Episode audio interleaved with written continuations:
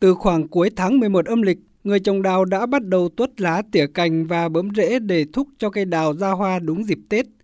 Điều thú vị là giống đào đang được trồng ở Quảng Lạc là giống đào phai Nhật Tân, Hà Nội, nhưng có lẽ do hợp khí hậu và thổ nhưỡng nên nụ to, cánh hoa dày hơn.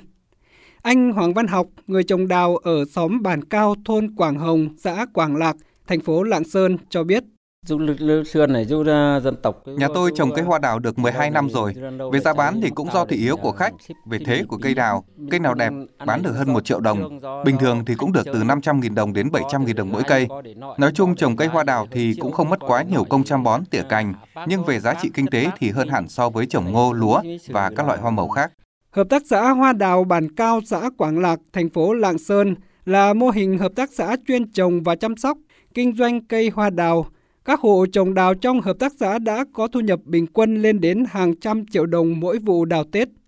Tham gia hợp tác xã, các thành viên được trao đổi kinh nghiệm về chăm sóc, cắt, tỉa, tạo tán thông qua lớp tập huấn kỹ thuật.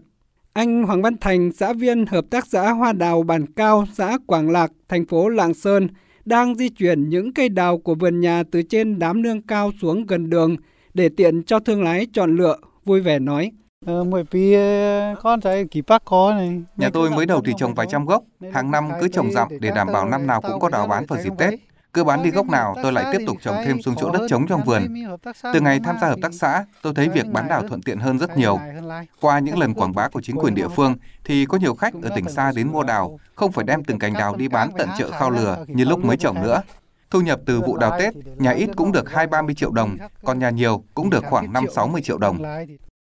Ủy ban Nhân dân xã Quảng Lạc phối hợp Ủy ban Nhân dân thành phố Làng Sơn tổ chức tour tuyến chương trình tham quan trải nghiệm các vườn đào trên địa bàn xã nhằm góp phần bảo tồn phát huy giá trị hoa đào xứ Lạng và từng bước đưa hoa đào trở thành hình ảnh đẹp, nâng cao những giá trị mang tính bản sắc của xứ Lạng.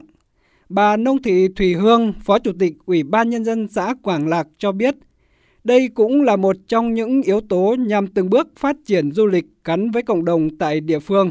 Sắp tới thì cũng là đến ờ, Tết, thế thì như thường lệ là chúng tôi sẽ tổ chức hội trợ hoa đào và đây cũng là nằm trong cái kế hoạch ờ, tổ chức ờ, lễ hội hoa đào của tỉnh. Thì chúng tôi cũng tiếp tục là động viên bà con là tham gia các cái vườn đào đẹp và thi cây đào đẹp để nâng tầm cái giá trị của cây đào và cái thương hiệu của cây đào Quảng Lạc lên. Đấy và thông qua cái hoạt động hội trợ hoa đào thì chúng tôi cũng quảng bá giúp cho bà con trên các cái phương tiện thông tin đại chúng cũng như là mời gọi và mời khách đến để tham quan các cái vườn đào và uh, giúp quảng bá cho bà con nhân dân bán được nhiều đào hơn. Mỗi năm hội trợ hoa đào Quảng Lạc được tổ chức vào ngày 16 tháng 12 âm lịch để quảng bá và giới thiệu hình ảnh cây hoa đào và dần hình thành nên nét đặc trưng của xã Quảng Lạc nói chung và vùng trồng hoa đào ở bản cao nói riêng. Càng cận Tết, các vườn đào rộn ràng không khí xuân khi nhộn nhịp mua bán hoa đào cảnh. Cây hoa đào đang dần khẳng định vai trò loại cây trồng giúp tăng nguồn thu, cải thiện đời sống nhân dân và góp phần vào công cuộc giảm nghèo tại địa phương.